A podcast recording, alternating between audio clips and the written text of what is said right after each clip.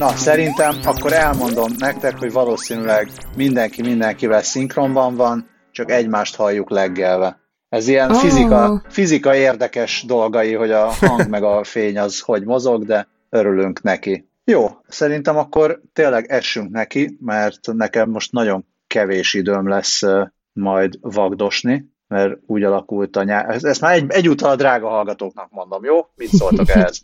Szervusztok, drága hallgatók! Ez itt a 20 perccel a jövőben. Én Lövenberg Balázs vagyok. Nem stúdióban vagyunk, ezért lélekben van itt mellettem Scully. Sziasztok! Lélekben van itt szintén mellettem Dávid. Hello! Abszolút fizikailag mindenki a saját helyén van. Majd a körülményekről további részleteket árul el mindenki, de főleg Dávid, akinek érdekes körülményei vannak. Én csak annyit, hogy én teljesen itthon vagyok, az összes értelmezhető felvevő készülékem az Izraelben, én Magyarországon, és az egész nyaram az úgy alakult, hogy holnap-holnap után és azután fogok két és fél napot nyaralni, a többit nem számítom nyaralásnak, úgyhogy emiatt túl sok időm nem lesz majd normálisan szerkeszteni, lehet, hogy picivel több madárcsicsergés, asztalnyikorgás, meg egyéb lesz benne, mérsékelt elnézést kérő, úgy is tudom, hogy a drága hallgatók megértik, inkább csak az, hogy nem az új hallgatók értsék meg, hogy nem mindig van ilyen. És akkor át is adom majd az egészet Dávidnak, mert nála meg másfajta hangok lehetnek a környékről. Így, így van, ezért is van részben most otthoni felvétel, ugyanis bővült a család, illetve egyben bővült a 20 perccel a jövőbe podcast kisállat hallgatóinak száma, ugyanis megérkezett hozzánk Csidi és Vini, akikkel most már 100%-os lett a 20 perccel a jövőbe stábjának cicás lefedettsége, úgyhogy előre is elnézést kérek, ha esetleg bármelyik kis jószág itt közben idejön és beleberreg a mikrofonba, bár most, ahogy Szerintem nézem... azért kéne elnézést kérni, hogyha ez nem történne meg. E, ezért is elnézést kérek, mert most jelen pillanatban, hogy így szétnézek a lakásban, ájultan alszik mind a kettő, úgyhogy lehet, hogy végigalusszák a felvételt, de lehet, hogy majd félúton magukhoz térnek, és akkor nagy rohangászásba kezdenek, de hát a drága hallgatók valószínűleg ezt is megértik, különösen, mellékeltem róluk fotót is. Amit a hírlevélbe fogunk berakni. Még az is lehet, hogy a Facebookra fogunk berakni. Na, na meg még úgy is, jó.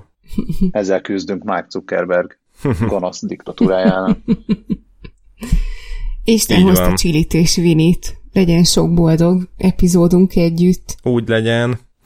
És én még annyit szeretnék hozzátenni, hogy lehet, hogy Csili és Vini azért vannak nagyon ki, mert épp most kapták meg az oltásaikat, ebben is azt gondolom, hogy példával járnak elő. Így, abszolút.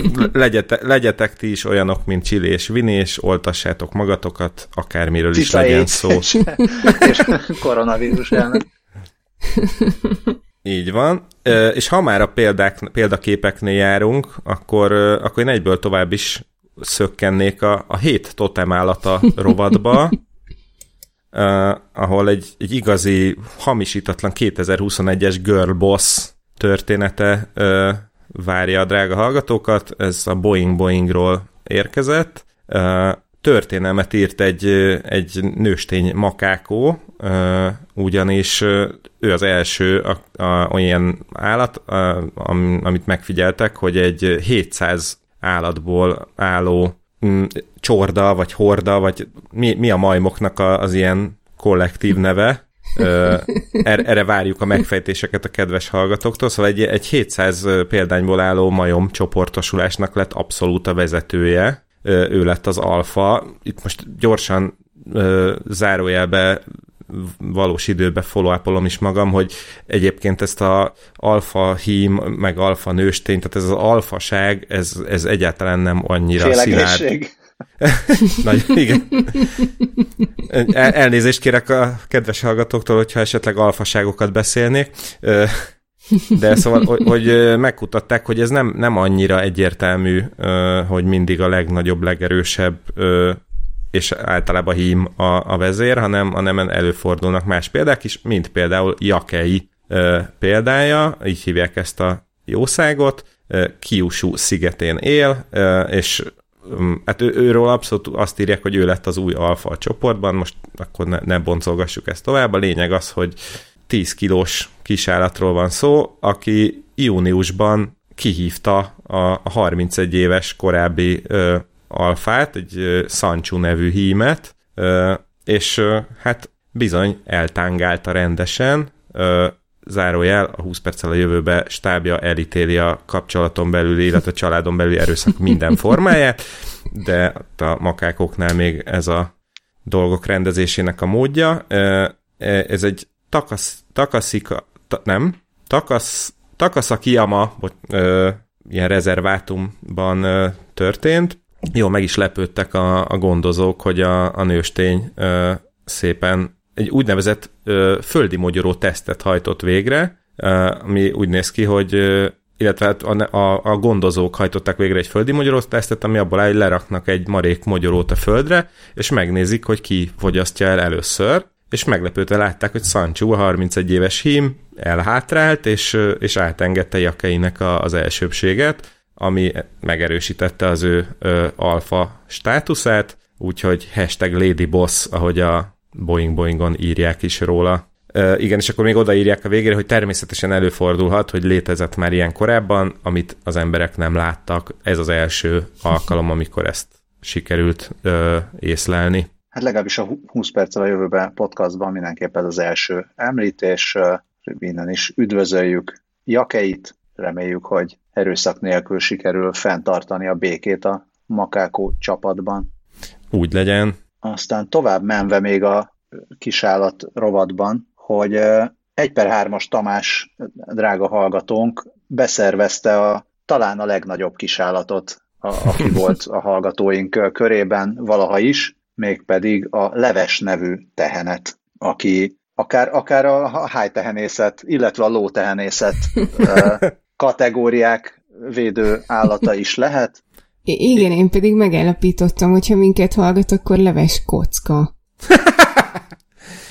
én, én egyébként felállva tapsolom a, az ő nevét. Ez a legjobb, legjobb állat név, különös egy tehénnek. Imádom, úgyhogy szia leves. Még története is van. Várjál, Tamás leírta a történetét, úgyhogy ezt gyorsan elmondom. Ugyanis hát Tamás többek között, ugye, mint tudjuk, kiváló kondiment ügyi szakértő, például csípős szószokat is küldött nekünk, amiket Dávid köszönettel végigpróbált, és valószínűleg ez a melója felpöröghetett, ezért a természet lágy ölére, illetve hát olyan helyekre jut el, ahol kevésbé van net, annál inkább van szarvasmarha, és azt mesélte Levesről, hogy a tehén neve Leves, ugyanis a gyalog galopot még VHS korszakban kezdtük, a sokszor másolt kazettáktól elvárható hangminőségben. A Várostrom jelenetben, mikor a franciák előszedték a tehenet, hogy kilőjék, hozzátok lavást, mi nyugati nyelvekre kevésbé érzékeny füllel azt értettük, hogy levest, és azért mekkora poén, ha egy tehenet levesnek hívnak. Mikor aztán a tesón kiköltözött falura, és meg kellett oldani az egy hektárnyi udvarán a gyepkezelést, vett egy tehenet,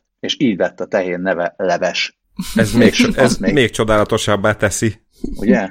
Szóval a legjobb, és állítólag nagyon szívesen hallgatta a Leves, a koreai gépköztársaságról szóló rész pedig nem is volt neki muszáj. De az adás alatt látványosan közelebb húzódott az asztalhoz, ahol uh, Tamás címkézte a, a mintákat, gondolom a, a csípős szósz mintákat, és szólt a podcast. Úgyhogy uh, ez tehén nyelven valószínűleg a vonzalmat jelenti. e, ehelyütt hadd jegyezzem meg, hogy még a múltkor, amikor ö, megkóstolgattam a, a szószokat, nem mindegyiket tudtam megkóstolni, viszont azóta belekóstoltam az ananászos ízesítésűbe. Egy, egy egészen parádésen sikerült ö, ilyen greenekben barbecuezott oldalas mellé fogyasztottam, és ez valami parádésen jól sikerült, úgyhogy kedves 1 per 3-as Tamás, az, az ananászos, az egy egészen kiváló ö, kombináció, úgy ígértem, hogy majd a későbbiekben adok még visszajelzést, úgyhogy igyekszem még a továbbiakat is próbálgatni. Egész egyszerűen csak tényleg egy ilyen, ilyen szinten méltó húsra szerettem volna rákenni, úgyhogy remélem még szembe jön majd velem pár ilyesmi. Zárójel, leveste most ne figyelj ide.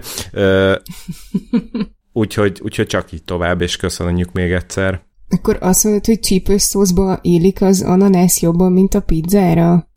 Én, én, én a szívemre teszem a kezem, én azon kevesek közé tartozom, vagy nem, nem tudom, hogy kevesek, de hogy én azt a csoportot gazdagítom, aki szerint az ananászon a pizza az teljesen rendben van. a hétméleket Én is, küldjétek. én is, én is, én is.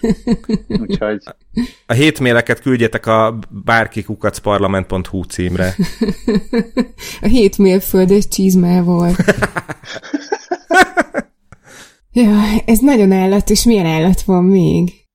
Bocsánat, egy tech jellegű, tech jellegű hír még, ezt a ö, valahova be fogom még dobni, mert beszélünk majd még érdekes anyagokról, és csak szerettem volna megemlíteni, hogy Tamás egyébként küldött egy sztorit egy érdekes új anyagról, vagy hát gondolom valamiféle ötvözetről, ami olcsó és a hőből elektromosságot gyárt. Mondjuk gondolom a hőből elektromosságot gyártani, az ez nem akkora ö, nagy cucc, hanem mert azért általában ez szokott történni, hőből szeretünk elektromosságot gyártani, de um, egy, egy olyan termoelektromos generátorról van szó, ami, ami a, az ilyen fölösleges hőt uh, üvegházhatású gázok uh, kibocsátása nélkül alakítja elektromosságát, és, uh, és ráadásul olcsó is. Um, és ezt még azért mesélem ezt el különösebb ilyen részletek nélkül, mert hogy a, az az anyagtudós, akinek a nevéhez fűződik ez a, a polikristallin, nem tudom, ez magyarul lefordítják, hogy polikristályos vagy sokkristályos uh, uh, ón szelén, ón szelénid, nem tudom, tin szelenid, tehát ón és szelén valamiféle ötvözetéből van, és kristályos, és uh, az a neve a tudósnak, hogy Mercury Canacidis. Csodálatos. Nagyon uh, nagyon örülünk, hogy ő belőle anyagtudós lett. szóval, szóval ezt a sztorit küldte még be Tamás a leves mellett. Úgyhogy köszönjük szépen, és anyagról lesz majd még szó később. De előtte még maradjunk még a kis állatoknál. Hogyne, hogyne, hogyne. További ez, ez most az ilyen sokat levelező hallgatók rovata per adása, a, maga a Dalai Láma, Ugye, hát ő szentsége gyakran ír kedves leveleket, ezt köszönjük szépen. Ő pedig a, a hét legfiktívebb kisállata rovatba küldött egy részben follow részben cukiságot. Azt írja, hogy nem tudom, volt-e follow a 140. adásban szereplő Moflinról, ugye ez volt az a, az ilyen fej és mindenféle feature nélküli kizárólag szőrös, mondjuk, hogy cica, akit lehetett simogatni, meg, meg doromból, tehát egy ilyen egyfajta hangulatjavító robot róla beszéltünk a 140. adásban, és azt mondja a láma, hogy szomorúan hallja, hogy nem említettük, valóban nem említettük, a Star Trek emblematikus tribble-jeit, amik gyakorlatilag ugyanezt tudták, szőrösek nyűnyögnek, csak mellette nagyon szaporák is voltak, és egy rövidke kis klippet mellékel még a, a láma, azzal, hogy Star Trek did it first, meg Treki győzelem, meg ilyesmi, és vigyázzunk, nehogy elszaporodjanak a, akár a Moflinok, akár a tribülök, esetleg adjuk oda őket a klingonoknak. Én megnéztem, az van, hogy én a Star Trek-et részben szeretem, részben nem nagyon követem, hanem olyan válogatás részeket néztem, szóval egy-egy részt megnéztem, vagy mondjuk azt mondanám, hogy olyan 30-40 részt néztem meg, de mondjuk nem néztem meg mind a sok százat, 600-700, nem tudom mennyi volt. Viszont ugye William Shatner természetesen a legnagyobb király, és, így, így. és ahogy utána néztem, ez a, ez a tribülös rész, ez tényleg a, az egyik leg, tehát a legendás részek között is nagyon magas helyen szerepel. Nagyon cuki, nagyon, nagyon komolytalan, de úgy, amikor úgy beleállnak a komolytalanságba és a hülyeségbe, tehát így érdemes nézni, nem egy, nem egy ilyen hard science fiction, és, és valóban ha az ember látta ezt is, akkor nehéz nem észrevenni a hasonlóságot a Moflin robot és a tribülök között. abszolút Star Trek did it first, mint ahogy annyi mindent egyébként a tévéz, tévézés történetében. No, még mindig, még mindig a gyakori levelezőknél tartunk. Tungi Tomi, újabb prominens Tamás hallgatónk, az okos tetkó említések sorozatához szólt hozzá, természetesen mérnökként nem bírta ki, hogy ne próbáljon meg extrapolálni valamit, és különböző számítások alapján mindenféle görbéket illesztett a, az említések sorozatára. Ugye arról beszéltünk, hogy a, az okos tetoválás, meg okos bőr, meg, meg ilyesmi technológiákról hanyadik számú adásokban beszélünk, és akkor mit lehet erről, mit lehet mondani a, arról, hogy esetleg a jövőben mikor fognak ezek előjönni. Na erre rakott ő mindenféle polinomokat, és, és írt hosszú elemzést, amit nagyon szépen köszönünk. Egyben azt gondolom, hogy a, a hallgatók kedvéért nem fogom beolvasni ezt az egész levelet, de csak tud, tud Tomi, hogy nagyon, én legalábbis nagyon élveztem, és köszi szépen. Így tovább. Egyúttal azt is mondhatnám, hogy azért nem mondom el, nehogy megzavarjam a, a jóslást, mert hogyha most ezt elmondanám, akkor ugye ö, ilyen önbeteljesítő jóslattal most is beszélnénk róla, és akkor azt mégse lehet, mert ez elrontja a kísérletet. Igen, igen, Na. egyébként ezt végül nekünk sem küldte át, de nekem elárult a privátban a, a megfejtést Tungitomi, úgyhogy már, már meg is jegyeztem magamnak, hogy abban a, azokban az adásokban, amiket megjósolt azokban így, hogyha bele döglök is keresek valami, valami kapcsolódó hírt, csak hogy bele tudjam tenni. És, és azokban az adásokban, amikre még nem jós volt, azokban így cipzára számon, és akkor se beszélünk róla, hogyha éppen Lady Gaga lép fel úgy a Wembley stadionban, hogy a, hogy a homlokára tetoválva óriási kijelző van. Én nagyon várom, hogy esetleg ebből a sorozatból, vagy ezekből a görbékből a végén kijöjjön valami a, a világ mindenség, meg minden képlete, vagy valami ilyesmi, úgyhogy ö, izgatottan várom a, a jövőt. Bár igazából eddig most lövésünk sincsen, hogy valójában mikor lesz a következő ilyen. Oh, hát és ráadásul, ha lenne is, lenne is lövésünk, akkor ki tudja, hogy lehetne a, annak hinni. Ezzel átcsúsztunk egy, egy follow hírbe. Beszéltünk, már meg nem mondom, hogy mikor, de régebben, a Shot Spotter nevű technológiáról, ami azt csinálja, hogy hallgatózik a világban, tehát ez egy ilyen megfigyelő rendszer, olyasmi, mint, a, mint, mint hogyha ilyen kamerák lennének az utcákon, de nem kamerák vannak, hanem, uh, hanem mikrofonok, és uh, ehhez kapcsolódó AI azt uh, próbálja észrevenni, hogy hol hangoznak el lövések, és részben oda küldi a rendőröket, részben pedig ez alapján próbálnak utána a tárgyalásokon dönteni arról, hogy valóban hol volt lövés, kilőtt, meg mikor. Tehát ez egy, ez egy ilyen rendőrségi munkát, meg bűnöldöző munkát támogató megfigyelő rendszer, amivel természetesen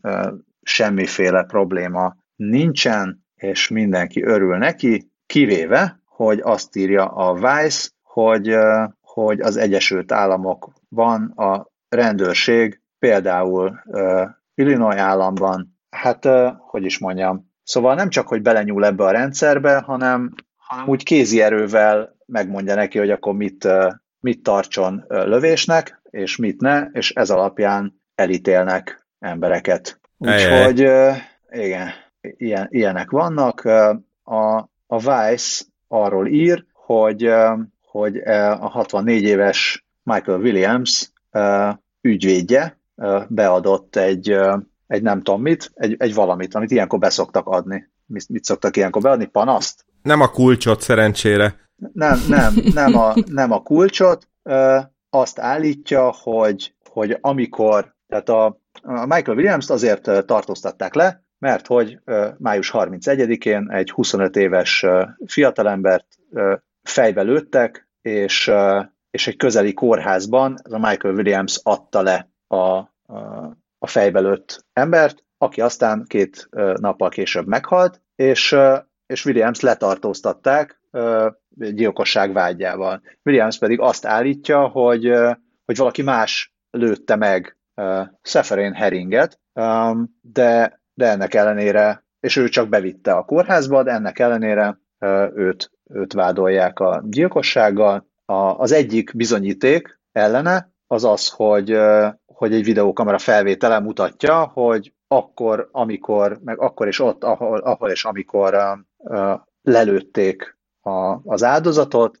ott, ott van Williams autója, ami megáll, tehát szerepel a felvételen, és onnan tudják, hogy a, a lövé, lövöldözés, vagy a lövés ott történt, mert a, ez a shotspotter jelezte, hogy akkor lövés hangok hangzottak el azon a helyszínen. Tehát ezt mondja a rendőrség. Ehhez képest állítólag a valóság ezzel szemben az, hogy, hogy amikor valójában történt a, az esemény, akkor eredetileg a shotstopper tűzijátéknak minősítette ezeket a hangokat. Egyébként azon a környéken akkoriban tüntetések is voltak valóban ilyen tűzijátékokkal, meg ilyen egyéb közhasználatú robbanó eszközökkel.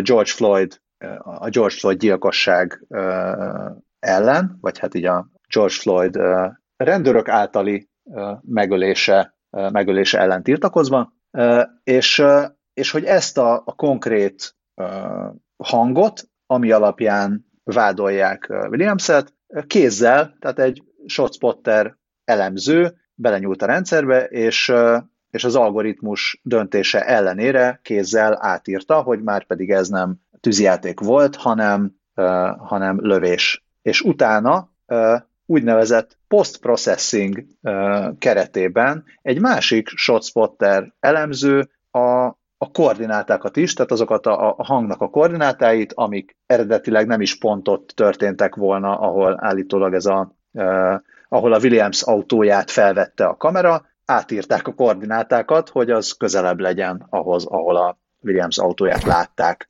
Szép. Tehát így aztán a, a bizonyítékot nem erősítő adatokat szépen átirogatták ugye két hullámba, úgy, hogy, hogy egyértelműen alátámasszák, hogy itt Williams volt a tettes. És amikor ezt, tehát amikor a Williams védője felhívta erre a, a, a bíró figyelmét, akkor a, az ügyészség nem, nem a megváltoztatáshoz járult hozzá, hanem visszavonta ezt az egész shotspotter bizonyítékot az ügyből. És állítólag ezek nem, ez, ez nem egy egyszeri eset, tehát hogy elég gyakran történik olyan, hogy hogy a shotspotter döntésébe belenyúlnak kívülről, és elég gyakran ez a rendőrség kérelme alapján történik. Ez nagyon nem szép. Én, én azt hittem, hogy ez a shotspotter egy tök megbízható, mármint valószínűleg a maga a technológia tényleg megbízható, csak hogy ennek a felhasználása is az, de hát azt hiszem, hogy akkor itt lesz egy-két combosabb per, meg egy-két, egy-két rendőrt is lehet, hogy el fognak vinni ezek után. Erre, bocs, eredetileg arról, arról is beszéltünk, hogy ez akár arra is jó lehet, hogy a ö, problémásabb környéken élők kaphatnak alerteket a telefonjukra, hogy most akkor nem menjél vásárolni, mert ott éppen hatalmas beef lerendezése zajlik. De hát úgy tűnik, hogy elsősorban nem erre használják.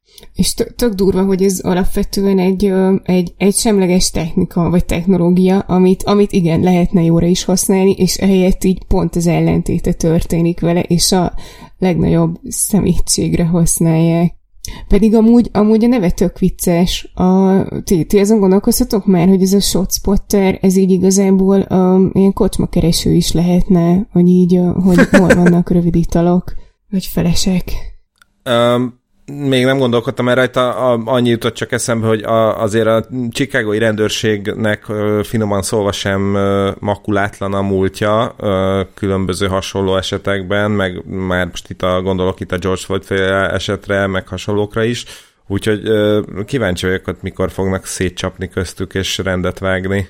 Még a Vice cikke azt, azt írja, hogy bár, tehát ugye egy különböző tanulmányok vannak, vannak olyan tanulmányok, hogy akár már 97%-os is lehet a shotspotter pontossága a, a hangok kategorizálásában. Meg vannak olyan tanulmányok, hogy ettől csökken a bűnözési ráta, meg olyan is, hogy nincsen hatása a bűnözési rátára, minden esetre a helyi jogvédő csoportok azt mondják, hogy ezek az eszközök annyit biztosan elérnek, hogy sokkal több, sokkal nagyobb lesz a rendőri jelenlét, a fekete és latino negyedekben, ami persze oda vezet, hogy sokkal több lesz az összecsapás a rendőrök és a, a kisebbségi csoportok között. Ehhez képest, hogyha mondjuk emberi kapcsolatok lennének a bűnöldöző szervek és a problémás negyedek lakói között, akkor meg nem lenne szükség ilyen technológiákra. Akkor csak abban reménykedhetünk, hogy hamarosan kikristályosodik, hogy hogyan érdemes ezt jól használni. A számból vetted ki a szót. Csak, csak idő kérdése. Meséljetek az időről és a kristályról. Hát, ha tudnánk. Ingoványos talaj című rovatunk következik. Igen, a, a, a senki nem ért hozzá rovatunk. Szóval az a, az a nagy hír, én ezt bedobtam talán egy pár hete a hármunk csetjébe, de akkor nagyon nem, tehát nagyon, hogy mondjam, ilyen vagy alkalmatlan, vagy túlságosan alkalmas időben jött szembe, mert éppen egészen kiválóan éreztem magam, és nyitott voltam a világ csodáira, amikor szembe jött az a hír, hogy, hogy a kutatócsoport, a Google kutatócsoportja a kvantum számítógépes laborjában létrehozott egy időkristályt, és innentől kezdve semmi sem lehetetlen.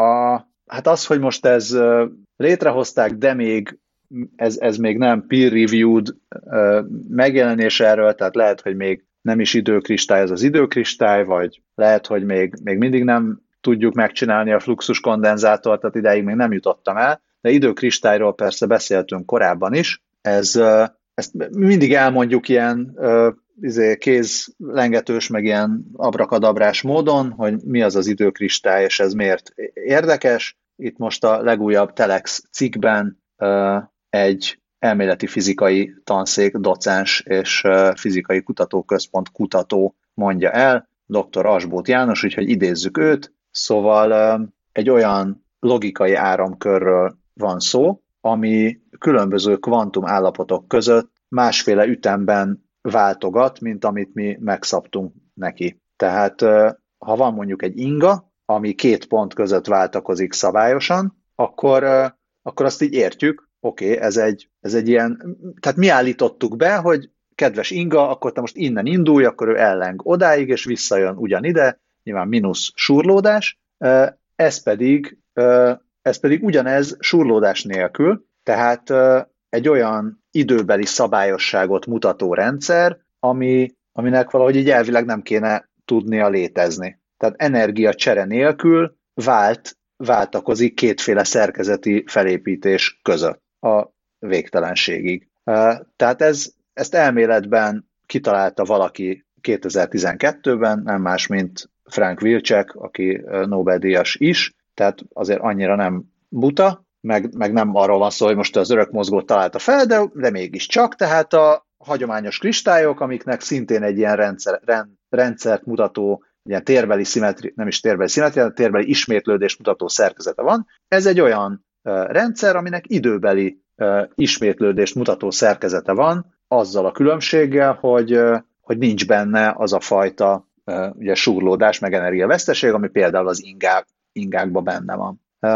Aztán ezt jól megcáfolták, hogy ilyen létezhetne, viszont a cáfolattal, tehát mivel ez, ez egy ilyen, ugyanúgy egy ilyen, tehát nem egy matematikai cáfolat volt, hanem egy fizikai cáfolat, úgyhogy szerencsére lehetett tovább gondolkodni a dolgon, és utána évekkel később, 2015-ben és 2016-ban két különböző kutatócsoport is arra jutott, hogy elméletben persze létezhetnek ilyesmi időkristályok, de csak akkor, hogyha időnként kapnak azért külső forrásból valamiféle energiát. Viszont, viszont most pedig azt állítja a Google, hogy szép-szép az elmélet, de, hát abból, abból nem tudjuk futtatni a szervereinket, meg, meg a világot se tudjuk leigázni, úgyhogy a Sycamore nevű kvantum processzorát és kvantum számítógépét arra használták, hogy, hogy 20 kubites időkristályt hozzanak létre. És, és akkor felrobbant az internet ezzel kapcsolatban. Itt tartunk most. Igen. És Mit szóltam ahhoz, hogy van időkristály? Nem tudom, hogy tudtatok azóta aludni, hogy ez kiderült, vagy... Én Nekem az, kicsit... azóta azon gondolkodom, hogy mondjad, miért a szabad időkristály. Eh, mindegy, semmi, valószínűleg tiéd ez értelmesebb lesz. Ö, nem. Hidd el, hogy nem. Ennyi, annyit mondtam, hogy szabadidő kristály. Ja, nem, én, csak annyi, én pedig csak annyit akartam mondani, hogy én nem aludtam annyira nyugodtan, de igazából ez valójában, bár az időbeli párhuzamosság az megfigyelhető, de ez kevésbé az időkristály, mint inkább a fejünkön ugráló kis cicák hatása. Bárki tudja, aztán lehet, hogy ők is tudnak valamit a kvantumfizikáról, amit mi nem, úgyhogy a jövőben mindenki fog derülni. És, és azt amúgy ti értitek, hogy ebből mi lesz 20 év múlva? Tehát mire fogják használni? Hát biztos az akkori ö, okostelefont helyettesítő kommunikátor eszközünk, ami már nem tudom, a 3D immerzív VR-t vetít majd a látóidegünkre, lehet, hogy majd abban fog ez működni, mint valamilyen alkatrész. Vagy ki tudja, lehet, mm-hmm. hogy majd Elon Musk hoz a Marsról néhány szakértőt, és akkor azok megmutatják, hogy hogyan is kéne ezt használni rendesen, mert rosszul fogjuk. Hát ja, illetve, por, illetve pornó, nem? Tehát, hogy... Ja, hát az ter- természetesen igen, igen. ja, jó, jó, igen. Ja, meg mindenféle gonosz célok, igen. Azt még az előző alapján megállapíthattuk. Igen, Biztos de lehet, hogy a ilyen... legújabb ö, légkondicionáló technológiáknak fogja az alapját képezni. Nem, mert azokról mit tudunk? Nagyon jól ja, néznek mert, ki. hogy azt tudjuk, igen, igen, nagyon jól néznek ki, viszont ugye most, most van az, hogy említettem, hogy lesz még itt anyagról szó. Robert, kedves patreótánk és hűséges oda-vissza mindenfelé hallgatónk küldte azt a sztorit, miszerint jön, jönnek az olcsóbb környezetbarát légkondik meg, meg ilyen varázs, varázsanyag alapú technológiák a, a hűtésben, amik a nitinol nevű anyaghoz kapcsolódnak. És azt írja Robert, hogy ettől lesz cool a műsor. Hát ezt nem, nem hagyhatjuk itt természetesen. A, a nitinol az amúgy nem, nem olyan nagyon új anyag, az 50-es években fejlesztették ki, és amikor még, amikor még olyan egyszerű volt az anyagok elnevezése, hogy a nitinol az nikkelből és titánból áll, tehát legyen a neve nitinol. Ennek is egy ilyen vicces, kristályos szerkezete van, vagy hát nem tudom, hogy ezt valószínűleg nem, nem tudom, ezt kristálynak hívják-e, olyan eléggé rend, rendszeres, vagy ilyen uh, ismétlődő, ismétlődő rács, rácsozatnak tűnik, és két, két irányú ilyen forma memóriája van az anyagnak, tehát ha hűtöd az anyagot, akkor, akkor felvesz egyfajta, egyfajta fázist, meg egyfajta formát, utána deformálható, és utána felmelegítve felvesz egy másik fajtát, és akkor az van, hogy úgy magától nem, magától nem változik, viszont hogyha ide-oda, tehát ugye hűtöd, melegíted, akkor szépen a, a korábbi alakokba átalakul. Az a neve a kétféle alakjának, hogy az Austenit, vagy Austenit és Martensit. Nem Biztos... tudom, hogy a Martens bakancshoz van-e köze. Az első, első az biztos úgy nézett ki, hogy a kutatás közben valamelyik rávágott, valamelyik kutató rávágott az ujjára, és akkor felordított, hogy Austenit neki. Igen, vagy Jane Austen-t olvasott. Ja, igen, igen. Minden esetre emellett, hogy hogy így változik a struktúrájában, azt is csinálja, hogy nyomás hatására hőt ad le, és amikor megszűnik a nyomás, akkor pedig hőt von el a környezetétől. És ez egy ilyen rugalmas fém anyag. A, New Atlas cikkében több ilyen hosszú és technikai részletekben gazdag cikket is küldött Robert, és a New Atlasban azt mutatják, hogy, hogy kicsit olyasmi lehet, mint hogyha egy ilyen izomszerű anyag lenne, hogy így flex erre, akkor történik valami, tehát ilyen, ilyen nitinol drótokból összeszőnek egy ilyen vastagabb köteget, és akkor ez maga a, a, a hűtő eszköz, amit először így, hát mint hogyha így, nem tudom, nem is tudom, így megfeszítenének, vagy így meg, megforgatnak, és akkor az így elvonja ezáltal a, a hőt a levegőből, és tárolja magában. Aztán utána, mikor a másik irányba forgatják, vagy, vagy így a ellentétes irányú mozgást csinálnak, akkor pedig, akkor pedig ezt ki tudják eregetni. Tehát, tehát így aztán a, a hőt tudja tárolni, és elvonni, és kiadni, és ez maga világbéke, amit létrehozott egy, ez a német kutatócsoport.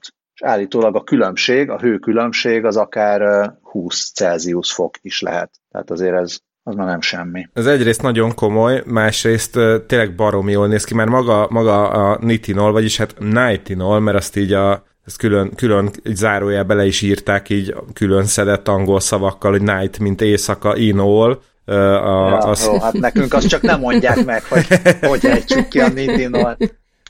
Szóval már a, a nitinol maga strukt, a struktúra is nagyon jól néz ki, de ez a hűtő, fűtőrendszer, amit ezek a deréknémetek kifejlesztettek, ha, ha az nem, nem lesz sorozatgyártva, akkor is Hollywoodnak mindenképpen el kell adni, mert a következő visszajövőbe filmben, vagy, vagy akár egy nem tudom, a szellemírtok autójának a tetején tökéletes helye lesz ennek, de egyébként otthonra ilyen, aki szereti az ilyen 80-as évek Miami Vice neon rózsaszínes. Igen, a lávalámpa ne... mellé. Igen, így van, így van. Ö, ki, nagyon kiváló darab lesz. Ö, tőlem egy szavazat a Nightingale-ra, csak Michael Knight miatt. Hova tényleg? Jó, bocsánat, vissza is vontam már mindent. Itt egy kérdés felmerül még, hogy hát hogyha ez úgy működik, hogy ide-oda kell hajlítgatni a, a fém drótokat, akkor meg ráadásul hűtés és fűtés is van közben, akkor nem törik ez el nagyjából a 15.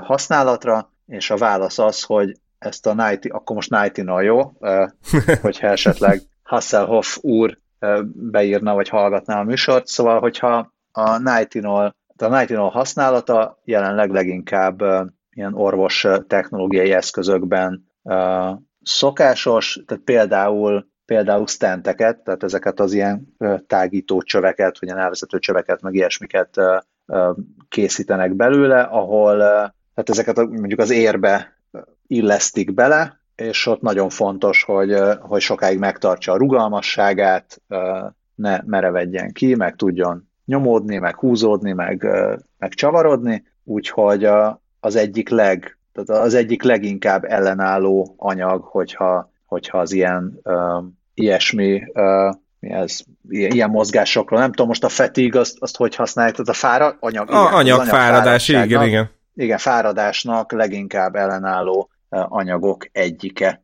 Sokszor csak ezt, csak ezért használják. Tehát a, a légkondicionálás az például uh, nem is cél. Tehát gondolom, hogy 20 fokkal nem akarják hűteni az eret, amikor belerakják, de uh, viszont nem fárad el. Úgyhogy ilyen a Nightinol. Mint ahogy Michael Knight Ilyen a Nightingale, éljenek a német kutatók. és, uh, és, és kit? És ilyen Robert, aki elküldtenek ezt a... Abszolút. Igen. Ő is olyan, és Kitnek a műszerfalán is szeretnénk látni egy, egy, egy ilyen apparátust, mint, a, mint amiről látszik a cikkben a kép. Jó, és most sport. Uh, sport. Uh, hát ugye megint csak a különböző nyaralások miatt időnként kihagytunk felvételeket, tehát az olimpia már jól elment mellettünk, de akinek hiányzik, még csak azért is beraktunk egy kis olimpia robotot, mert hát azért Japánban nem lehet olimpia robotok nélkül, úgyhogy gyorsan ide gyűjtöttünk egy, milyen robotok voltak az olimpián gyűjteményt. Az egyik, ja és hát a, a legtöbb azt hiszem ez a Toyotától van, mert a Toyota gondolom főszponzorálta a, az olimpiát, az egyik robot a kicsit unalmasan elnevezett Field Support Robot, FSR, ami látszólag egy kis autó, mint a, szemekkel. Mint a csillagok háborújában az a kis fekete robot, ami egy ilyen kis pici távirányítós autóra emlékeztetett, a csubakka megmorgott. Igen, ez is csak picit fényesebb és lekerekítettebb. Meg van rajta egy Toyota logó, ami hát azt csinálja, hogy igazából apportozik. Tehát labdákat, gondolom ilyen diszkoszokat, meg ilyen, meg ö, súlyokat hoz vissza. Ö, kiszámolja az optimális ö, utat ezekhez, spoiler, gondolom az egyenes legtöbbször, és, ö, és utána ö, elmegy érte, visszahozza, és ez azért jó, mert nem kell az embernek érte menni. Uh, ahogy nézem, a... azt sajnálatos módon nem írja az NPR, hogy, hogy hogyan uh, számolja ki, vagy tehát, hogy, hogy figyeli, hogy hova dobják, vagy van, van, van valami szem, ö, érzéke, vagy ilyen nyomkövető chip mondjuk a gerejben, vagy a kalapácsban, de hogy igen, nézem az NPR ö, törzs olvasóinak a, a felkészültségi szintjére írt, optimalizálták ezt a cikket, hogy azt írják, hogy kiszagolja az optimális nyomvonalat, vagy így ki, kiókumlálja, úgyhogy ennél azért gondolom egy egyel bonyolultabb folyamatok zajlanak a háttérben. A Toyota egy demo videóján én egyelőre azt látom, hogy egy körülbelül 3x4-es bemutatóteremben a jó Toyota dolgozó egy ilyen kalapácsot, tehát nem, nem szerszámkalapácsot, hanem sport kalapácsot belehelyez a kiskocsiba, mely kiskocsi aztán tesz egy kört. Hát ez annyira önmagában nem impresszív, de bízunk benne, hogy az olimpián ennél jobban teljesített FSR. És hát voltak neki még további kis robotbarátai is, ahogy látom. Akik már inkább ilyen szuperhős külsővel bírnak. Vagy egy ilyen anime ö, szereplő is lehetnének. Hát ők a, ők a kabala állatok, de őket is megcsinálták robotnak. A nevük Miraitova és Someiti, ami hát nem, nem tudom, hogy azt nem tudom, hogy ez miről, miből jött, hogy esetleg a szintén a Nightinol módon rakták össze, vagy, vagy nem tudom, kidobták kockával, hogy milyen szótagok legyenek benne. Hát lehet, hogy Szomeitinek a neve az egy ilyen, ilyen félkész állapot, hogy, hogy val, majd nevezzük valami cukinak, valami ilyen számíti, és akkor majd kitaláljuk, aztán úgy maradt. Igen. Ők a futurisztikus nagykövetek, akik uh, tudnak kezet fogni, meg integetni, és uh, azt írja az NPR, kicsit ilyen uh, szomorú arc emoji uh, lenne illő ide, hogy tekintettel arra, hogy ugye nem voltak nézők a, az olimpián, ezért nem tudom, hogy kivel fogtak szegények kezet. Hmm. Meg hát talán a készfogás se annyira menő mostanában. Szóval hát ha, hát ha lesz még lehetőségük valamire. Ugyanígy, a, ugyanígy vannak ilyen támogató robotok, amik úgy néznek ki, mint kicsit magasabb Wally, tehát ilyen kioszk robot, robotok, ezek tudnak ételt vinni, meg hozni, meg el tudják kísérni az embereket a székükhöz, meg információt tudnak közölni az egyes eseményekről. Hát, azt mondta Hirohisa Hirukawa, aki a Tokyo 2020 robotprojekt vezetője, hogy a 2020-as olimpiai játékok, így 2021-ben egyedülálló lehetőséget jelentettek számukra, hogy a japán robot technológiát bemutassák. Hát ez, ez a lehetőség kicsit elment, de, de hát biztos lesz majd még lehetőség robot technológiát demonstrálni. Meg én azért annyira nem, nem féltem a japánokat attól, hogy ne találnának alkalmat néhány jópofa robot kifejlesztésére és alkalmazására, úgyhogy szerintem le, le, lesz még ennek folytatása. Hát igen, igen, meg nem, nem a hivatalos olimpiai robotok között, de azért ilyen mindenféle érdekesebb, izgalmasabb sportolókat segítő robot azért volt mostanában, vagy kevésbé mostanában. Hát attól függ. Tehát a meseből szempontjából mostanában, mert ők, ők most írtak arról, ami egyébként egy 2017-es hír, hogy a japán röplabda szövetség egy teljes blokkoló sort fejlesztett ki a, a röplabda válogatott edzéseire. Tehát ebben ilyen szilikon, bizarr Miki Egér kezek is vannak, meg karok. Ez egyszerre ja, vicces és egyszerre ijesztő. Ki. Igen, igen, de én, én így tök simán megtréfelnék ezzel valami zenészt, és így bevinném a koncertre, az első sorba, tök poén lenne. Kezeket a levegőbe, hát új... hátsó sorban a robotok is. ja, ez úgy néz ki, hogy a háló túloldalán egy olyan talán három, három kézpár sinen mozog, és figyeli a játékosok mozgását, és akkor mindig oda megy blokkolni, ahova kell. Oda csap, ahova kell. 3,7 méter per szekundumos sebességgel tud mozogni ide-oda a gép, ami gyorsabb, mint az ember. Azt mondták a játékosok, hogy, hogy nem éreztek túl sok különbséget a valós játék és a, a gép védekezések között. Na, de ez arra is jó, hogyha Viszont... nem jön el a másik csapat, vagy valaki kiesik, akkor, akkor is lehet játszani. nekem, nekem azért hiányzik, hogy közben valami ilyesmit énekeljen a robot, hogy we will block you.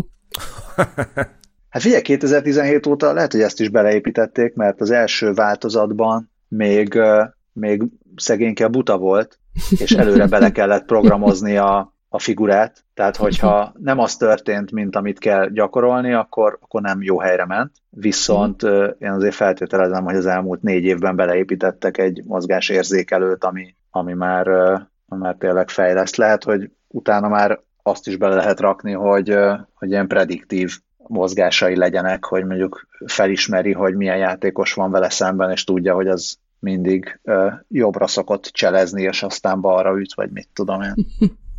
Igen, és aztán néhány év múlva meg már ott fogunk tartani, hogy, hogy ezek a röplabdázó robotok egymás ellen játszanak, mert az emberekkel már uncsi, mert úgy is tudják, hogy az emberek mit fognak csinálni, és, és akkor az lesz a fán, hogy hogyan tudják egymást kicselezni a röplabdázó robotok. Nem tudok nem arra gondolni, hogyha két-három ilyen szerkezetet így sorba kötnek egymás mellé, akkor az gyakorlatilag egy, egy blockchain. Pontosan. Még az a szerencsé, hogy ezek egyelőre csak védekezni tudnak, hogyha ahhoz, ahhoz még ki kell fejleszteni a támadást is, hogy tudjanak értelmezhetően egymás ellen játszani. És nagyon remélem, hogy majd amikor a robotok és a támadás kifejlesztése így egy szavak így egymás mellé kerülnek, akkor ott nem lesz valami kis málőr, és megmaradunk a sport területén. Igen, de abból is a röplabda, mondjuk. Vagy, I- igen. Tehát ne a, ne a lövészet, vagy ijászat, vagy ilyesmi, bár láttam ijász robotot is, az kicsit kevésbé megnyugtató. De mondjuk a kosárlabda is még belefér. Igen, igen, hogyha azt mondjuk, hogy egy robot nagyon jól tud lőni, akkor az nem annyira ö, hangzik jól, de hogyha ugyanez egy kosaras kontextusban történik, akkor mindjárt egész más a helyzet.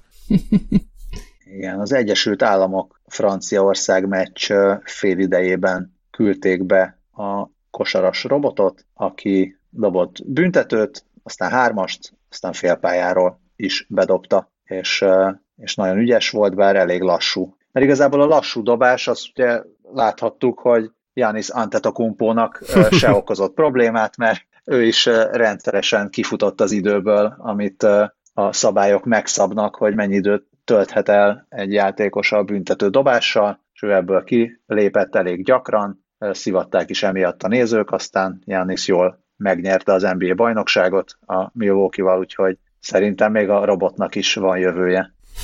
Lehet, hogy már jövőre draftolják is. Érdekes egyébként, én azt néztem, hogy amikor a három pontos dobja a robot, akkor az egy tökéletes csont nélküli, swish, ahogy az a nagykönyv meg van írva, a félpályásnál viszont egy kicsit odaverődik a gyűrűhez, gyűrűhöz. Tehát, hogy... Hát káosz elmélészek, írjatok, hogy szerintetek ez miért van így. Igen, ugyan itt nem lennék Steph Curry helyében, akinek majd a munkáját elveszik a robotok rövidesen. Na, azután talán a, az utolsó robotos hír, hát ez, hogy mondjam, robot, robotnak fiktív, de szobornak meg, meg abszolút, meg kulturális ikonnak százszázalékosan valós, hogy a, a mászó versenyek hátterében lehetett látni egy óriás Gundam robotot, amit a japán popkultúrával kevésbé, a japán popkultúrában kevésbé járatos kommentátorok és tudósítók letranszformereztek, többek között a BBC Sport is. Azt mondták, hogy a Tokyo 2020-nál a Transformer nézi a mászókat, és természetesen milliók leugatták, hogy It's a Gundam, ami sokkal menőbb, mint a Transformer. Egy ilyen, nem is tudom, 30 méteres vagy 20 méteres, 19,7 méteres RX-0 Unicorn Gundam állt ott, rohadt jól néz ki, és és csodálatos képek készültek, ahogy a, másznak a falmászók, és a háttérből ilyen bajósan néz, nézi őket. Illetve a BBC Sport Twittere is azt írta, hogy nem elég, hogy a, a, az ilyen, nem, nem tudom, gyorsasági mászásnak hívják -e ezt a speed climbingot, hogy nem elég, hogy ez a speed climbing ö, önmagában ijesztő, most még egy hatalmas robotot is le kell nyűgözni, ők is Transformert írtak. A védelmükben jegyezném meg, hogy a, az avatatlan szem számára elsőre tényleg hasonlít egy Transformerre ez a Gundam robot, de ugyanakkor meg azért valóban van akkor a kulturális ikon, hogy ismer, nem ártana ismerni, ha már egyszer Japánban volt az olimpia, hogy mégis miről van szó. Viszont példás gyorsasággal reagált a BBC Sport Twittere a, a jelzésekre, és 20 percen belül javították is, hogy hogy valóban nem Transformerről van szó, illetve hát ugye ez a nem nagybetűs Transformerről van szó, mert uh, ténylegesen tud valamennyire transformálódni uh, Destroy és Unicorn üzemmódok között, és a, ez, ez egyébként a Tokióban felállított szobor esetében is így van, tehát végül is átalakuló robotról van szó, de nem nagybetűs transformerről. És ráadásul tényleg parádés a BBC mm, Twitterének a kezelője, aki miután már meg beismerték a hibát, azonnal még fel is dobták a kérdést, hogy, hogy jó, jó, hibáztunk, elismerjük, de ki nyerne meg egy olimpiai összecsapást egy Gundam és egy Transformer közül. Ámen. És... Szerintem, szerintem a nemzetközi űrállomás nyerné meg. Hát legalábbis a saját kategóriájukban biztosan, ugyanis a, a nehezetett közzé nemrég egy, egy videót, amiben azt láthatjuk, hogy a, az olimpia tiszteletére a, az űrállomáson is összemérték a tüde, tudásukat az űrhajósok. Két csapat volt, a, a Dragon és a Soyuz, és olyan sportágak voltak, mint szinkron lebegés, és kéz nélküli labdázás, amikor csak simán, de nem volt szabad hozzáérni a pingponglabdához, hanem csak így lehelettel volt szabad irányítani, és nagyon vicces, nézzétek meg. Az én személyes kedvencem a, szink, a szinkron lebegés, de, de tényleg ez egy, ez egy csodálatos videó. Szerintem, ha csak ilyen tartalmak és ehhez hasonló tartalmak léteznének a világon, akkor, akkor egy nagyon boldog és szép világban élnénk. Igen, ja, és, és csodálkozom, hogy nem lett valami olyan címe a videónak, hogy 2021 űrolimpia. Igen. Lehetett volna, viszont még az a, az a jó az űrolimpiában, hogy hát most nem tudom, hogy pontosan milyen a, az űrállomás, a nemzetközi űrállomás jelenlegi összetétele, de arra tippelnék, hogy igazából mindenki éremesélyes, és ezüstnél alább ö, senkinek nem kell adnia, hogyha osztogatnának érmet. Hát azt írták, hogy ez barátságos mérkőzés volt, úgyhogy gondolom, hogy nem nézték így, a, hogy ki hanyadik. Ja, csak is a magasugróknál is ugye az lett, hogy két aranyérem, tehát ez a legjobb, oda kell jutni. Kíváncsi vagyok, hogy valószínűleg egyébként könnyebb kijutni az olimpiára, mint a nemzetközi űrállomásra, nem? Hát lehet. Több esélyed van. Igen. Több olimpiai érmes volt, mint, mint űrállomás ja, hát azt tudja. astronauta. Úgyhogy kedves hallgatók, lehet választani, hogy hova, hova szeretnétek inkább eljutni. Ezt persze senki nem, senki nem tudja ezt, hogy a jövőben hova jutunk el. Ha csak... Hát, kivéve, ha az amerikai hadsereghez van valami közöd, mert akkor lehet, hogy előbb-utóbb a hadsereg meg fogja tudni jósolni, hogy mit, mit akarsz csinálni. Ö, legalábbis ö, arról beszéltek, hogy, ö, hogy egy olyan mesterséges intelligenciával foglalkoznak, ami, ami elvileg képes lesz arra, vagy akár már most is képes arra, hogy, hogy akár napokra előre megmondja, hogy, hogy mit fog csinálni az ellenség, és ezt hát rengeteg adat elemzésével tudja megtenni, erről egy sajtótájékoztatón beszélt Glenn Van Herk, az Egyesült Államok légi erejének tábornoka, aki egyben az északi parancsnokságnak a vezetője is, és ott azt mesélte, hogy folyamatosan fejlesztik a katonai, katonai célú adatfeldolgozásnak a hatékonyságát, amihez arra van szükség, hogy, hogy jobb döntéseket tudjanak hozni és ennek a kezdeményezésnek az a neve, hogy Guide, ö, vagyis GIDE, mint Global Information Dominance Experience,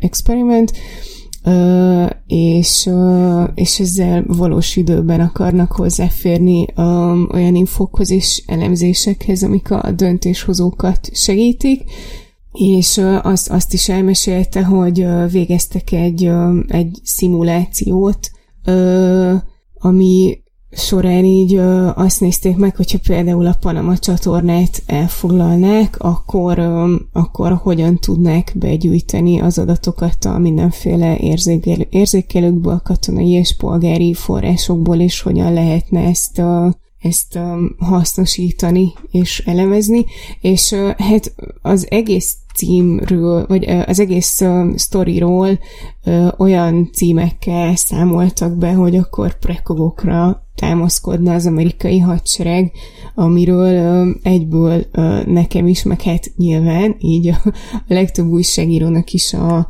a Külön Vélemény című film mm, jutott eszébe, amiben szintén olyan prekogok vannak, akik meg tudják jósolni, hogy, hogy mi fog történni és nagyon izgi, és külön pacsi a, a Beatportnak, akik az erről szóló, cikkök, szóló cikkükben leírták, hogy szó szerint hadra fogják a mesterséges intelligenciát. Aha.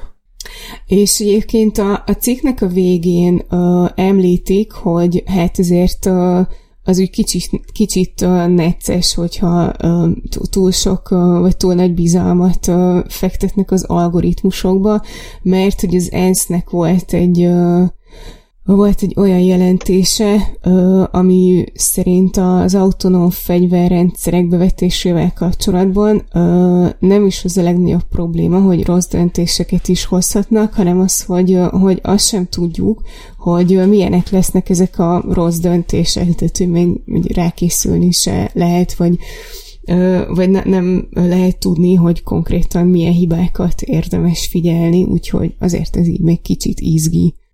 Viszont az, az meg tök durva, hogy, hogy ez, a, ez a mesterséges intelligencia, ez rengeteg különféle összefüggést és mintázatot tud figyelni, és tényleg akár, akár ilyenekből is képes kiszúrni, hogy, hogy támadásra készül az ellenség, hogy, hogy változik a, a parkolóban álló járműveknek a, a száma egy bizonyos helyen, vagy, vagy hát igen, hogyha így elindul egy, egy hadihajó vagy tenger alatt járó mozgása arra utal, hogy elhagyni készül a kikötőt, akkor, akkor az is így elég gyanús jel, és ezeket így összerakja egy, egy egész és jól használható jelentésbe. Ilyenkor azért mindig azt szokott eszembe jutni, hogy amíg a telefonunkon a prediktív szövegbevitel nek köze nincs ahhoz, amit szeretnénk mondani, addig, addig egy kicsit aggodalmaskodva figyelem az ilyen dolgokat, amikor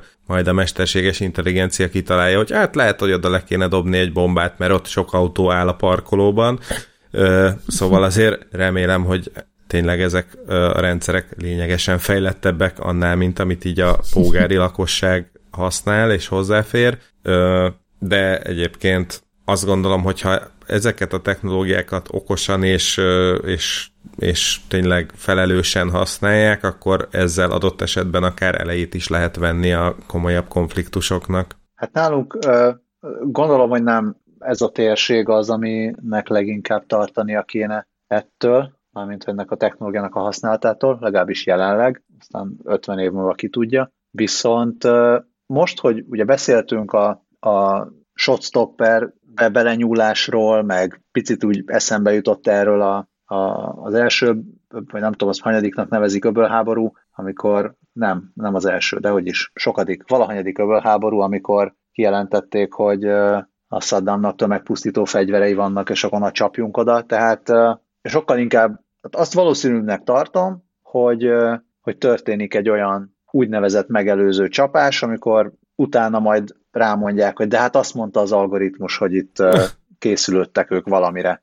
De lehet, hogy belenyúltak az algoritmusba, vagy lehet, hogy valaki picit izgatottabb volt, vagy úgy döntött, hogy most stratégiailag fontos, hogy csapjunk oda, és akkor utólag majd mutogatnak esetleg a, a, a mesterséges intelligenciára. Ezt valószínűnek tartom, mint azt, hogy ilyen Skynet-szerű rakétákat lő ki Oroszország felé, meg ilyenek. Az se, és... biztos az is rossz lenne, csak, csak szerintem most még nem attól kell jobban tartani, hogy itt öntudatára ébred a, a rendszer, hanem arról, hogy az öntudatára ébredt katonai vagy politikai vezetők hoznak egy olyan döntést, ami az adott helyzetben jónak tűnik, és akkor esetleg az algoritmust meg később így utána szabják. És, és akkor majd lesz olyan feltételezés is, hogy igazából nem is Han Solo lőtt előbb, hanem csak hogy a mesterséges intelligencia szólt, hogy lesz lövés, és akkor azért volt az egész. És majd akkor lehet mondani, hogy szólt. gidelőjetek. ja, és akkor ha más cifiknél tartunk minden szinten, akkor volt egy másik uh, cifis sztori is, amit uh, Hát egyrészt én, én is bedobtam a, a jegyzetekbe, de aztán, mint később láttam, Krisztián a Patreótánk is elküldte, úgyhogy ezúton is külön köszönjük neki. Ráadásul ő, ő, ő az eredeti cikket dobta be a, az SF Chronicle től, ami egy ilyen nagyon hosszú és kifejezetten um, olvasmányos anyag, ilyen kicsit ilyen novella-szerűen. Igen. Ö, úgyhogy tehát, abból rengeteg infót meg lehet tudni erről a sztoriról, de így nagyon röviden az történt, hogy, hogy egy fiatal ember betáplálhatta egy rendszerbe a halott szerelmének a, az üzeneteit és a Facebook beszélgetésüket, és ez alapján egy, egy olyan chatbot jött létre, a, akivel, amivel ő összesen 10 órát tudott beszélgetni, és, és így nagyon meghatotta az élmény, és páratlannak nevezte ezt a chatbotot, tehát nagyon élethűen tudta utánozni a nőt, akit elvesztett, és ez neki óriási élmény volt, mert mert még nyolc évvel ezelőtt vesztette el a, a szerelmét, egyébként jegyesek is voltak, és hát ő azóta nem nagyon tudta túl tenni magát rajta, úgyhogy ez neki egy ilyen óriási dolog volt.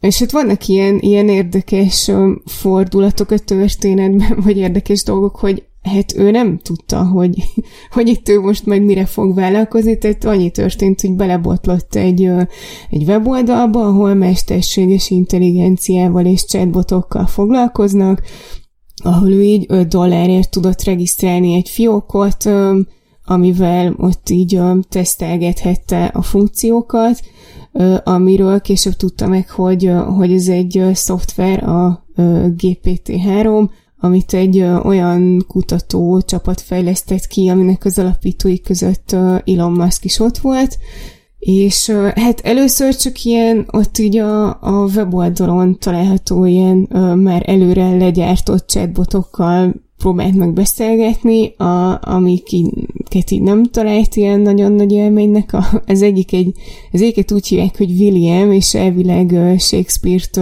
utánozta volna, de hát így olyan kifejezéseket használt, hogy, hogy így elég uncsi volt, és volt egy másik, aki pedig Samantha-nak hívtak, és ő a, ő, őt a Her című film főszereplőjének, a, vagy főszereplő éjjája után mintáztak, és ő meg hát ilyen túl klingi volt, Ö, és akkor utána az, először azzal kezdett el szórakozni, hogy, hogy egy Spock chat robotot készített, aki, akinek a, a Star Trekből ö, táplálta be a mindenféle idézeteket, és az alapján már, már egész, egész jó Spockos beszélgetést tudott folytatni, és akkor innen volt a következő lépés az, hogy, hogy akkor a, a mennyasszonyának, Jessica-nak a, az üzeneteit táplálta be, és úgy beszélgetett vele, és, és hogy nyilván az egész sztoriról azonnal az egyik Black Mirror epizód uh, ugrott be,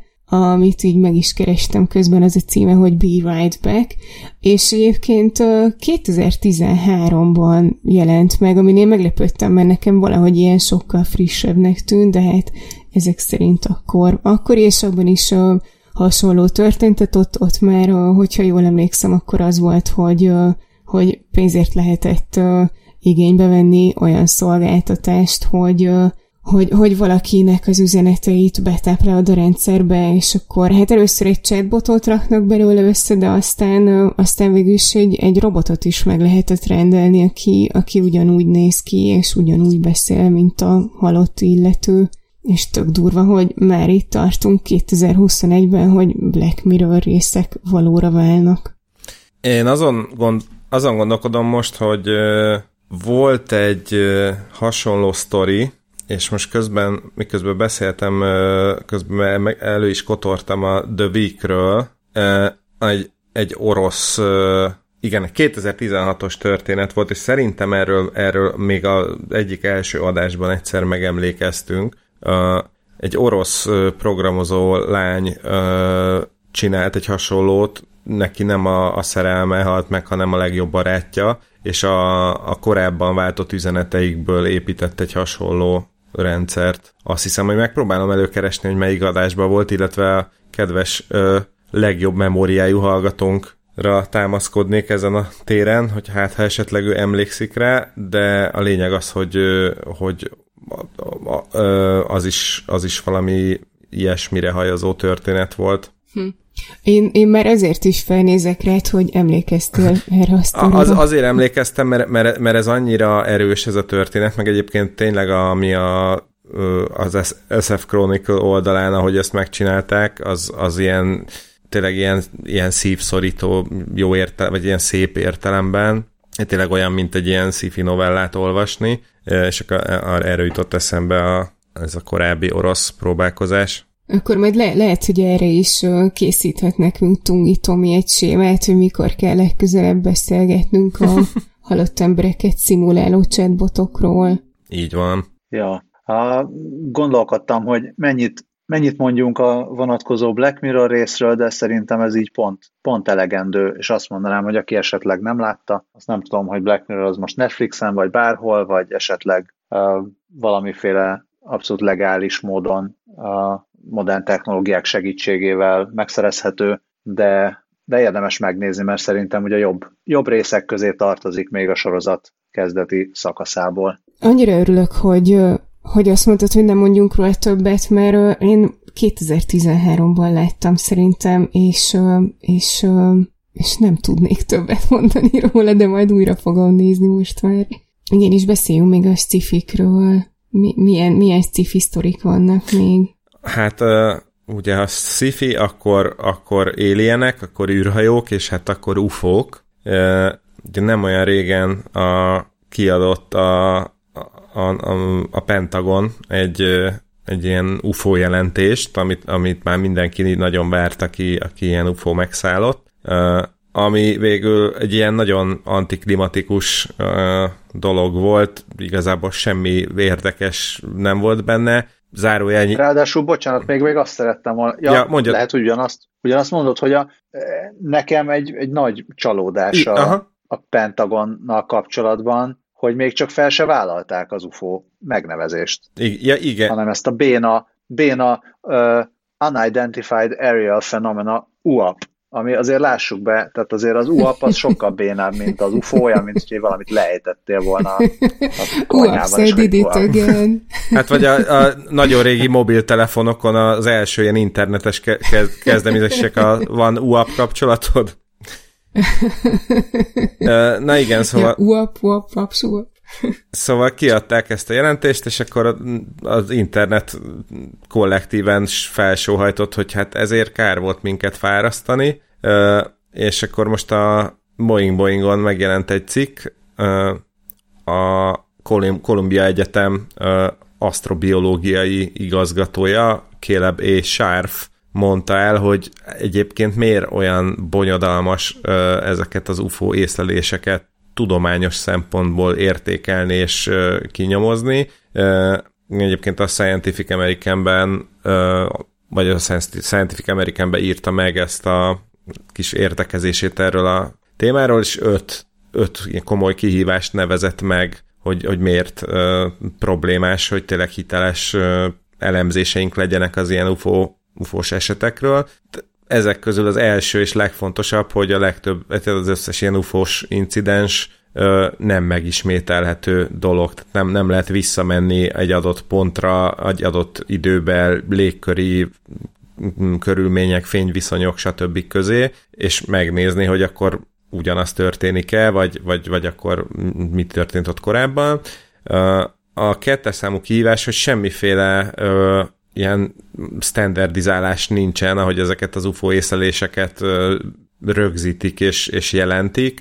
Különféle kamerákat, radarrendszereket, adatfeldolgozási módszereket használnak, mm, eltérnek a megfigyelők, teljesen más környezeti tényezők vannak minden esetben, így ez egy ilyen gyakorlatilag egy ilyen kontrollálatlan kísérlet, úgyhogy ebből nagyon nehéz minőségi, tudományos adatokat kinyerni és, és következtetéseket levonni. A hármas, hogy tehát nem tudom, hogy mi a szép magyar kifejezés a cherry pickingre, tehát amikor így kiszemezgetik az adatok közül a, a, a számukra megfelelő információkat, tehát hogy nincsen arra mód, hogy megállapítsák, hogy amikor jelentenek egy, egy UFO észlelést, hogy, hogy akkor ott mennyire mondta azt mondjuk egy pilóta, amit látni szeretett volna, vagy, vagy jött rá később, hogy hú, ott mégis láttam valamit, ami lehet, hogy nem volt ott, tehát hogy elég bizonytalan talajon állnak az, az ilyen UFO észlelések. Nincsen. Hát meg, hogy nem látjuk, tehát az, azt, azt nem jelentik, ugye azt nem tudjuk, hogy hányszor nem jelentettek valamit. I- tehát, igen, hogy, igen. Hogy e, erre is gondol a, a szemezgetésnél, hogy hogyha van, nem tudom, ezer repülés, vagy tízezer repülés, mert sokan repülnek, és ebből két észlelést jelentenek le, akkor lehet, hogy ugyanazt látták 5000 alkalommal, de csak ketten vagy kétszer gondolták azt, hogy jé, ez most valami érdekes, és nem tudjuk, hogy milyen körülmények miatt gondolták, hogy érdekes, de, de hogy igazából nem az összes esetből tudunk következtetéseket levonni, hanem csak abból, amit lejelentettek, és nem nincs mihez hasonlítani. Igen, igen, igen. Még amit lejelentettek, és amit nem, nem írtak át a chicagói rendőrök utólag. igen, illetve hát, amit nem is másolt el a CIA, meg a gyík emberek. Uh, aztán a negyedik kihívás, hogy még abban az esetben, hogyha van ténylegesen valami fizikailag megfogható észlelés, most fizik, megfogható alatt ugye azt értem, hogy legalább van egy felvétel, vagy nem tudom, hang, vagy ilyesmi. Nem tudjuk, hogy, hogy egy egyszeri eset tehát látunk, vagy, vagy esetleg egy olyan dolgot, amiből egy csomó van, csak, csak valamiért nem, ö, nem észleljük, vagy nem, nem ö, úgy tekintünk rá. Ahhoz hasonlította, mint hogyha bemennénk egy állatkertbe bekötött szemmel, és ez alap, és csak a hallásunk és a szaglásunk alapján kéne megállapítani, hogy milyen állatok vannak körülöttünk. Azt, azt írja, hogy ha csak egy állatfajt faj van ott az állatkertben, akkor még esetleg van is rá esély, hogy kikövetkeztessük, de ha amúgy egy rendes, normális állatkertbe megyünk be, ahol több száz ö, állatfaj mellett megyünk el, és azokat halljuk, meg érezzük a szagokat, akkor nagyon nehéz lesz megállapítani, hogy most ez itt egy tigris, vagy egy tapír, vagy, egy, vagy miről van szó. És hát az öt... Hát különösen, hogyha nem is tudod, ha nem is tudod, hogy, hogy a tigris meg a tapír az két külön dolog-e, vagy pedig egy helyről jön. Tehát, hogy nem, igen, igen, igen. Nem, nem olyan, mint hogyha most tényleg lenne egyfajta UFO, hanem van rengetegféle jelenség, ami mögött rengetegféle ok állhat, tehát nem, nem fogsz így elég nehéz lesz azt mondani, hogy már pedig ez azért, mert itt van az IT. E Igen. Mert nem lehet, tudod hogy... azt mondani, ja, bocs, csak hogy nem tudod azt mondani, hogy tapír forma szerint történtek a dolgok. hát nem. Igen, tehát hogy van, ami, lehet, hogy van, ami ö, egyszer valaki madarat látott, vagy elszabadult születésnapi lufit, vagy ilyesmi, vagy valaki, nem tudom, egy drónnal szórakozott, tehát... I- igen. És akkor ugyanúgy, ugyanúgy azt látja a megfigyelő, hogy jé, ott repül valami. Igen. És akkor az ötödik kihívás pedig az, hogy, hogy már eleve a, a maga a téma, téma kapcsán nagyon jelentős torzulásokon mennek keresztül ezek a különböző észlelések, jelen, jelentések, illetve azok elemzései is. Tehát, hogy azt írja a sárf, hogy azért a tudományos folyamatokban azért lépésről lépésre szoktak haladni szépen, és hogy szépen építik fel a, a alátámasztható bizonyítékokat egy hipotézis teória alá, vagy éppen annak ellen, vagy tehát az ellen, hogy ö, olyan bizonyítékokat szednek össze, ami, amik segítségével kizárható lehet egy adott elmélet, és akkor ezeket a, a, az adatokat teszik mérlegre, és mérik össze egymással, de, de ahol Carl Szegent is idézi, hogy hogy különleges állítások, különleges bizonyítékokat is igényelnek, és hogy ahhoz, hogy, hogy érdemben igazolni tudjuk, hogy valóban egy UFO-t láttunk, ahhoz, ahhoz olyan robusztus bizonyítékra lenne szükség, ami, ami megkérdőjelezhetetlen és fölött áll mindenféle kritikának, leleplezésnek, de, de hogy azt is mondja, hogy az ezzel a probléma, hogy van egy hangos közösség, akik, akik úgy kezelik az ilyeneket, mint hogyha már eleve ismernék a választ arra a kérdésre, hogy mit is láttak, és hát hogy ez komoly problémát jelent, úgyhogy hát azt hiszem még várnunk kell, amíg egy ennél a mostaninál izgalmasabb Pentagon jelentés láthatunk, hallhatunk majd, hogy, hogy akkor mi is van ezekkel a röpködő tárgyakkal, illetve azonosítatlan légköri jelenségekkel, ahogy nagyon unalmasan a Pentagon hívta őket. Az azonosítatlan légköri jelenség, az magyarul rövidítve aj. Az már majdnem a repülő csésze. Ez, ez mindenek az alja. A többek között például a, jegy... a jegyzeteinknek is. Igen, a jegyzeteink alja, ahol a, a légköri jelenség mellé még egy görkori jelenséget szeretnénk kiemelni különösen. Igen, igen, ezt szerettem volna nektek is. Nektek is elmesélni, hogy annyira, annyira vicces, meg, meg aranyos sztori volt, hogy a múltkor oda mentem az egyik görköris találkozóra, és én igazából csak meg akartam nézni, hogy van-e ott ismerős, és elsőre senkit nem láttam, és ott álltam ilyen 30 ismeretlen ember között kicsit ilyen awkward módon nézelődve, hogy jaj, ki, kit ismerek, amikor egyszer csak így azt hallottam, így az egyik oldalról, hogy na hát a kedvenc podcasterem, és akkor, és akkor üdvözölt Dani az egyik görkör is, akivel már tényleg ismertük egymás korábbról, meg tudtam is, hogy hallgat, de, de hirtelen, hirtelen így abból, hogy úristen, itt vagyok sok ismeretlen között, így hirtelen átkerültem abba a feelingbe, hogy jaj, hát én vagyok a, a kedvenc podcastere. Az ismert és ember. Ez is így, Ja, igen, igen. és akkor már ez is tök jól esett, és aztán egyébként elmesélte, hogy mert azt már megbeszéltük, nem tudom, egy-két éve, hogy hallgat minket ö, rendszeresen, tehát hogy nem, nem, nem lett unalmas, vagy ilyesmi, de most azt mesélte, hogy a, hogy a párjának az édesapja is hallgat minket, és imádja a szóvicceinket, úgyhogy arra gondoltam, hogy én szeretném üdvözölni Danit is, illetve a párjának az édesapját, Endrét is, ha már ilyen jó kedvem lett attól, hogy kedvelnek minket, úgyhogy sziasztok! Hát ez pont jó volt így az endre. Oh, szép! Köszönjük, köszönjük is el. Nagyon szépen köszönjük a görkor is, meg nem görkor is hallgatóknak egyaránt, patriótáknak, nem patriótáknak egyaránt, kis és nagy állatoknak, kis és nagy robotoknak, gandemeknek és transformereknek is a hallgatást, meg az e-maileket, meg a híreket, meg a, meg a türelmet. Nem tudom tényleg, hogy milyen lesz most a hang. Ha jó lesz, akkor örülök, hogyha nem lesz jó, akkor, akkor köszönöm a megértést. Hamarosan visszatérünk a, a, az eredeti olimpia és utazások és nyár utáni tervezett programokhoz. Szervusztok! Sziasztok! Hello!